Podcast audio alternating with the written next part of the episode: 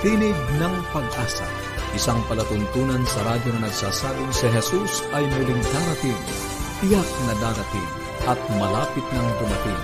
Kaya kaibigan, kumandatan siya sa lubungin.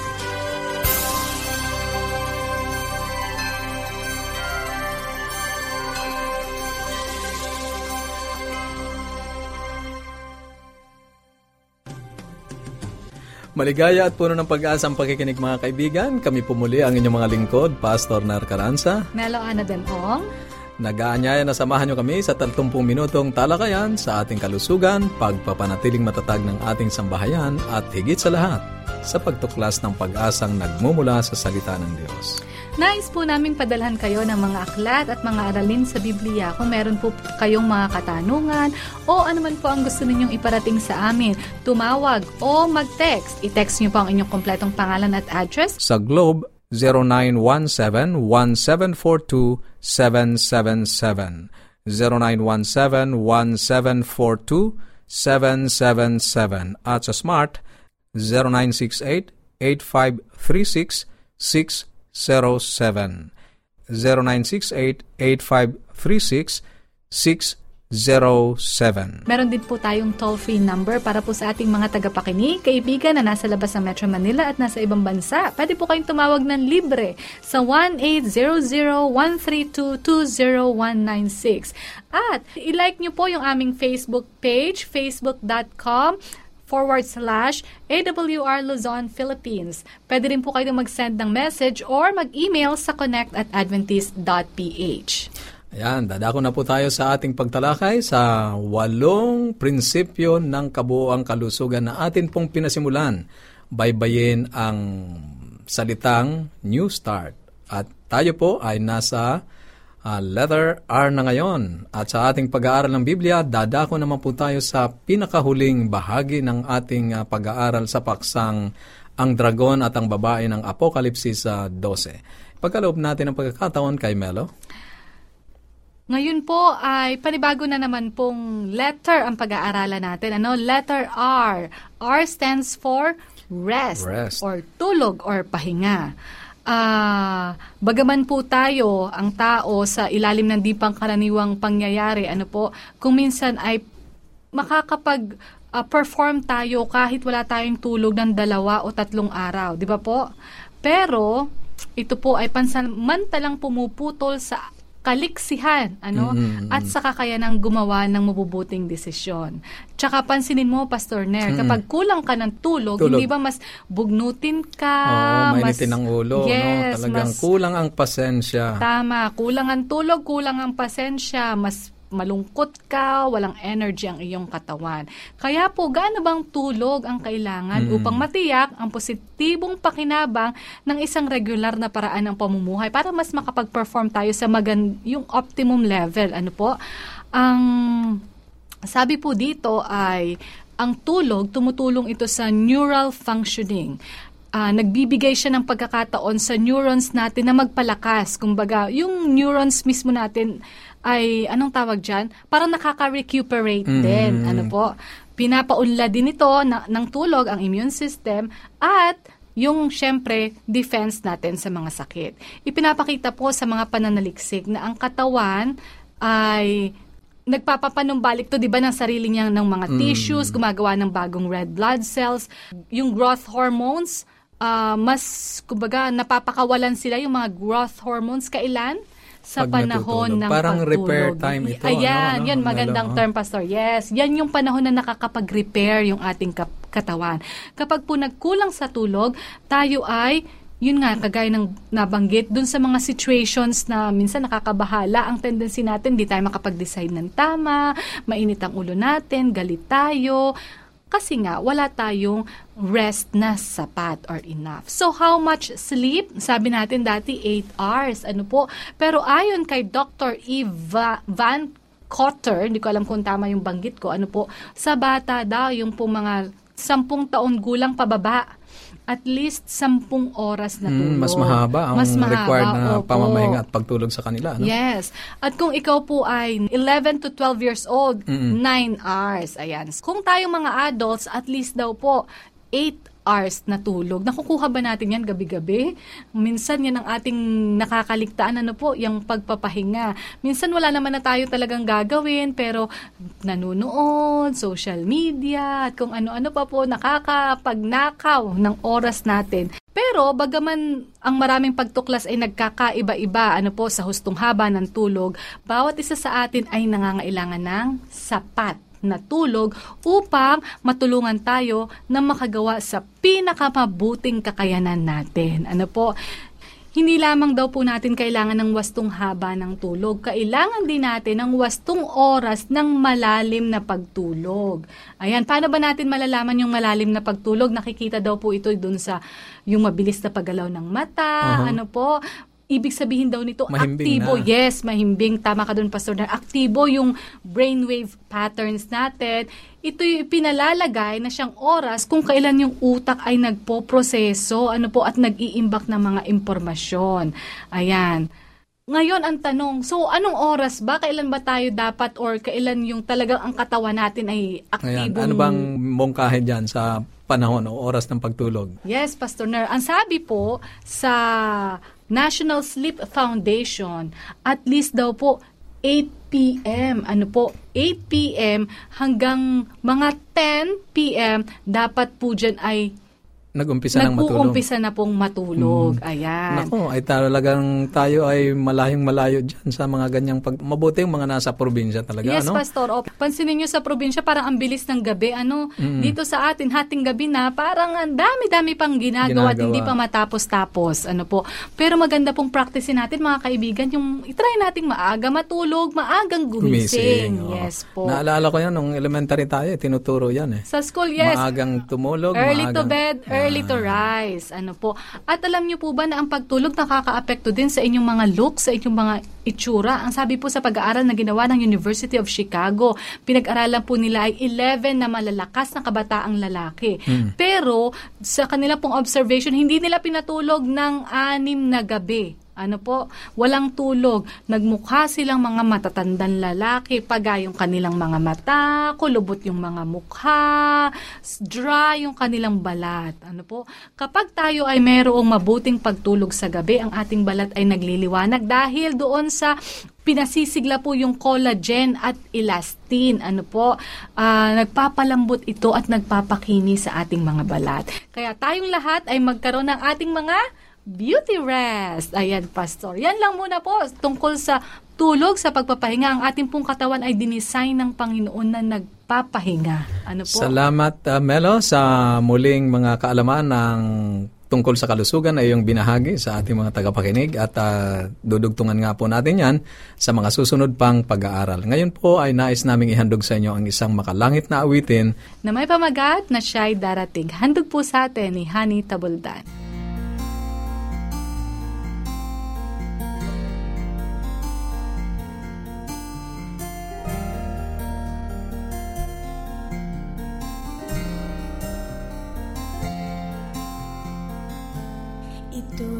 Isang katanungan. Maging sa inyong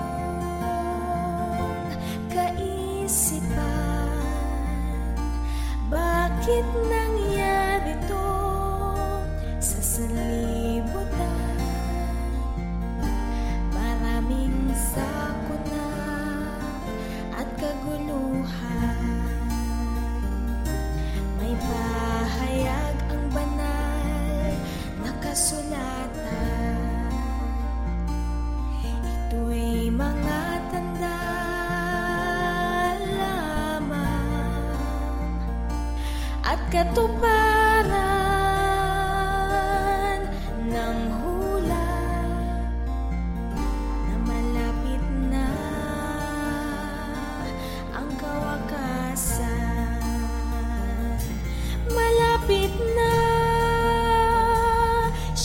darating.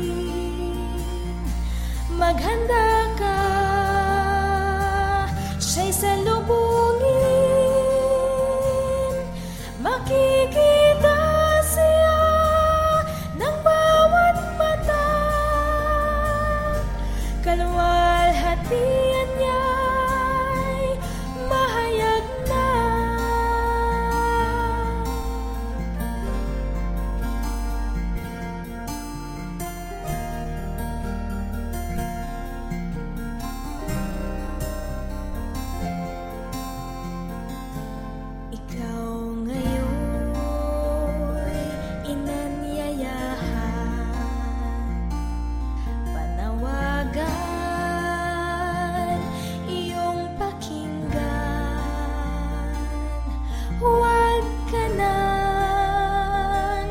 pag-alinlangan ikaw ay maiiwan Pangako niya siya'y Kaibigan, ikaw ba ay nag-aantay sa pagdating ng ating Panginoon? Excited ka ba na makasama siya? Ang panawagan po sa atin ng diwa ng awitin ay ngayon, inaanyayahan ka niya. Pakinggan ang panawagan na ito at wag nang mag-alinlangan sapagkat darating ang panahon na magiging huli na po ang lahat. At ayaw po natin yon ayaw nating ma- maiwan dito sa mundo. Gusto natin ay magkakasama tayo, masaya sa inihandang tahanan ng Diyos para sa atin. Malapit na po siyang dumating. Ang kanyang kalwalhatian ay mahahayag.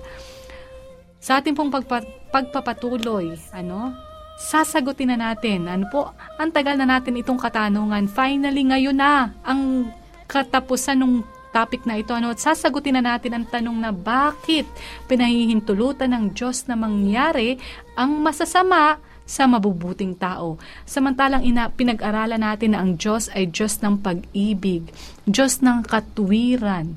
Pero bakit niya hinahayaan ang masasamang pangyayari ay mangyari sa mabubuting tao. Yan, ah, ito na nga po ang ating ah, huling bahagi sa paksang ating pinasimulan, ang dragon at ang babae ng Apokalipsis sa 12. At ah, bilang ah, pagbubuod sa ating pag-aaral na ito ay Una, natutunan natin na ang tunay na pag-ibig ay kasama ang ibang tao. Ano, hindi ka maaaring umibig mag-isa o kaya ay para sa iyong sarili lamang. At dahil diyan, nilalang ng Diyos ang tao upang mayroon siyang mapag-uhulan ng kanyang ah, pag-ibig. At ah, ang mga tao naman ay ibalik ang pag-ibig na yon sa ating Panginoong Diyos.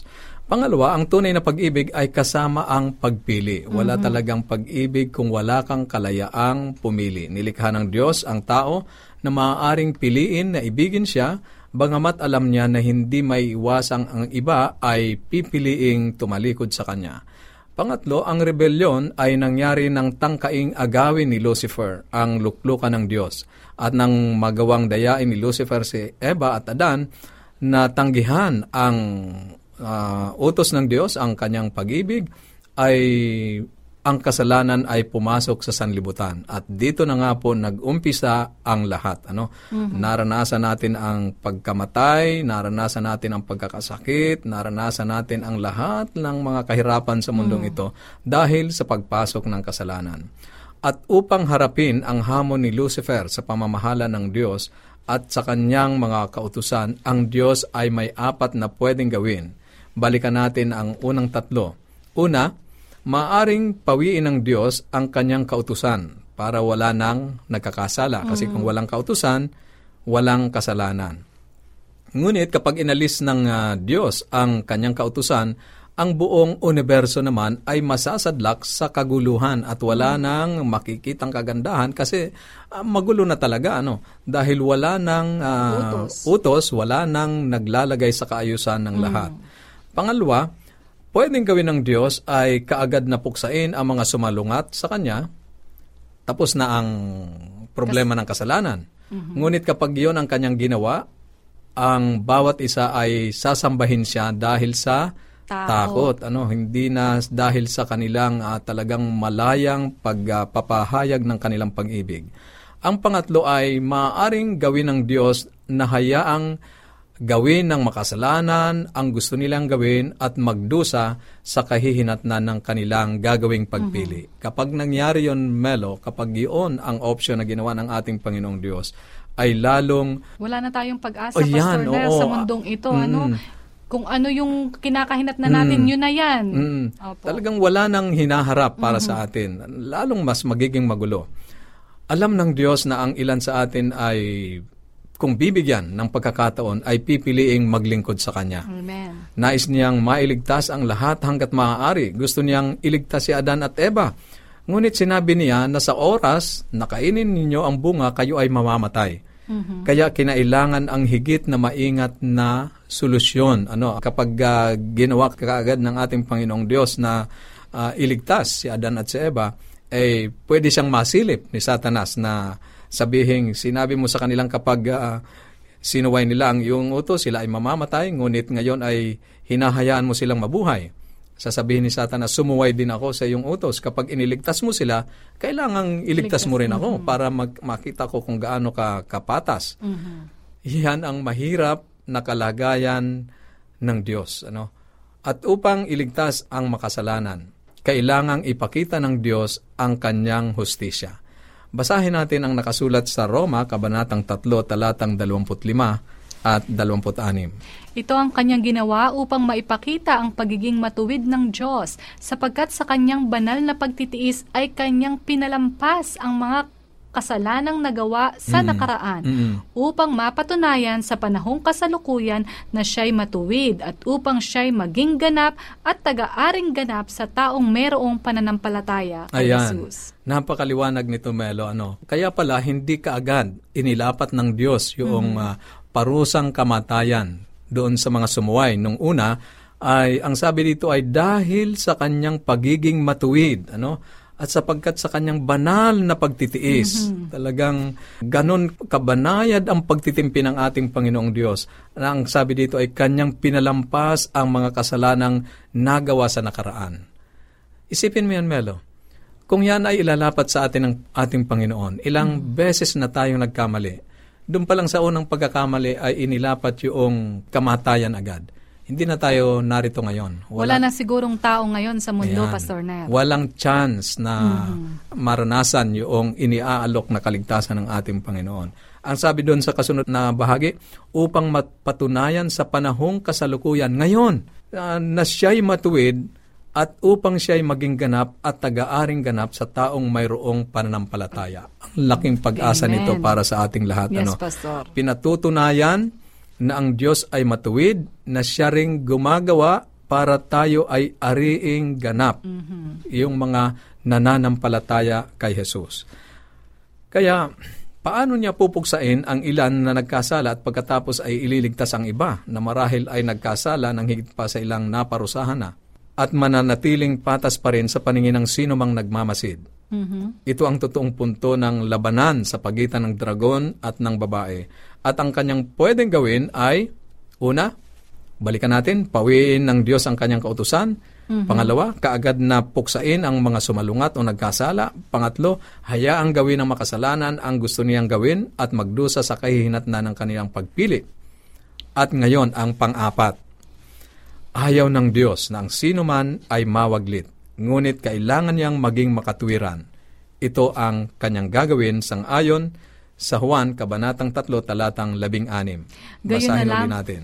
Opo. Gayon na lamang ang pagsinta ng Diyos sa sanlibutan na ibinigay niya ang kanyang bugtong na anak upang ang sinumang sa kanya'y sumampalataya ay huwag mapahamak kundi magkaroon ng buhay na walang hanggan. Ayan, sana'y naunawaan natin yan sa ating mga puso, ano, na dahil sa pagmamahal ng ating Panginoong Diyos, ang ah, kamatayan na dapat na inilapat kaagad sa taong nagkasala ay pinalitan o tinubos ng kanyang anak. At dinagdagan pa yan ng pagpapaliwanag ni Apostol Pablo sa kanyang sulat sa Roma, Kabanatang 3, talatang 24 at 25.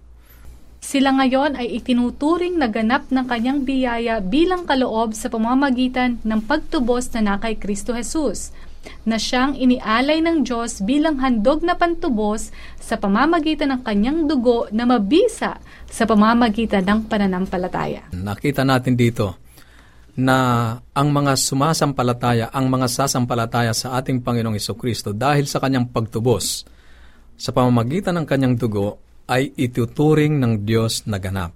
Ano?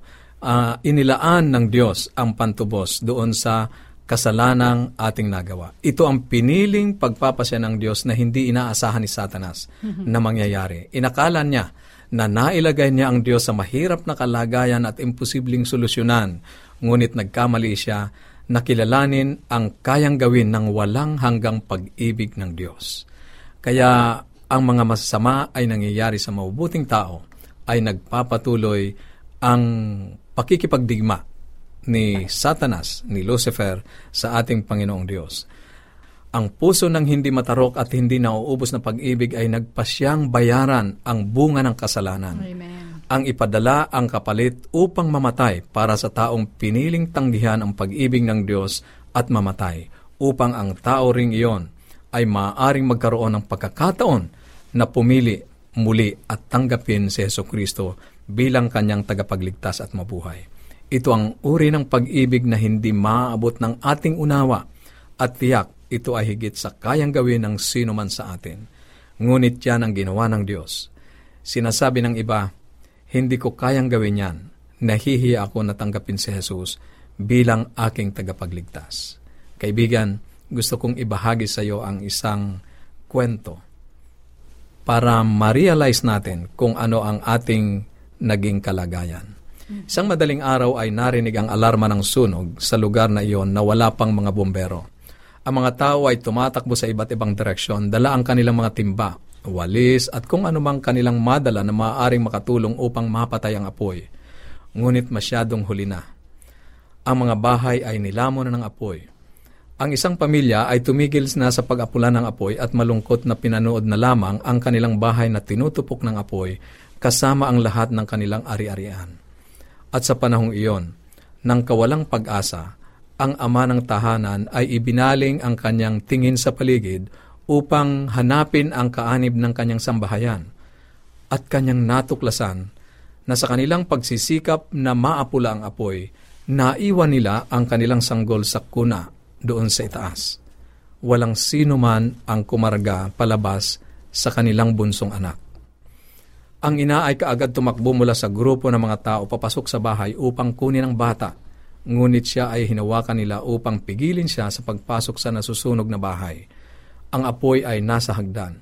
Hindi na nila kakayaning mailigtas ang bata ngayon. Ngunit ang tunay na pag-ibig ay hindi nakakaalam ng huli na. Ang panganay na kapatid na lalaki ay tumalilis mula sa mga tao papasok sa nasusunog na bahay. Tinakbo ang nagliliyab na hagdan sa pasilyo hanggang sa silid kung saan naroon ang bata, dinampot ang maliit na balutan ng bata at binalot ng kumot at niyakap niya ng mahigpit sa kanyang dibdib. Tumakbong mabilis sa pasilyo, gumulong sa hagdan hanggang sa pinto at bumagsak sa damuhan. Gumulong-gulong na parang taong sulo. Mabilis na tumulong ang mga tao upang patayin ang apoy na bumabalot sa kanya. Kanilang inalis ang nakabalot na kumot sa bata na yakap niya at natagpuan nila ang sanggol na walang galos. Nagkukumahog na itinakbo nila ang panganay na anak sa ospital upang mailigtas, ngunit sinabi ng doktor na hindi na siya mabubuhay sa tinamong sunog. Subalit sa paglipas ng mga araw, linggo at buwang paghihirap at sakit, siya ay nakaligtas. Ngunit ang kanyang katawan ay nabalot ng nakapangingilabot na mga pilat. Ilang taon pagkalipas ng pangyayaring iyon, makikita sa lansangan sa lugar na iyon ang kakaibang tanawin. Isang magandang dalaga na naglalakad sa bangketa sa ilalim ng punong kahoy, kahawa kamay ang isang lalaki na ang anyo ay kahabag-habag. Ang kanyang mukha ay halos hindi makilalang tao. Ang kanyang mga labi ay nawala, ang kanyang mga mata ay parang nakaluwa sa dalawang butas dahil sa pagkawala ng pilik mata. Walang mga kilay. Karamihan ng mga buhok ay hindi na tumubo at ang kanyang mga kamay ay mga nakabaluktot na nababalot ng peklat. Subalit ang magandang dalagang iyon ay hawak kamay na naglalakad kasama siya. Tinitingnan ang kanyang mukha. Masayang nakikipag-usap sa kanya na parabang naglalakad siyang kasama niya ang pinakamagandang lalaki sa buong bayan. Hindi niya ikinahihiya ang mga peklat at ang mga baluktot na kamay at ang mukha ng kanyang kuya na nagligtas sa kanya mula sa sunog hindi niya siya ikinahihiya. Paano mo ikahihiya ang mga pilat sa kamay ni Jesus na nagligtas sa iyo?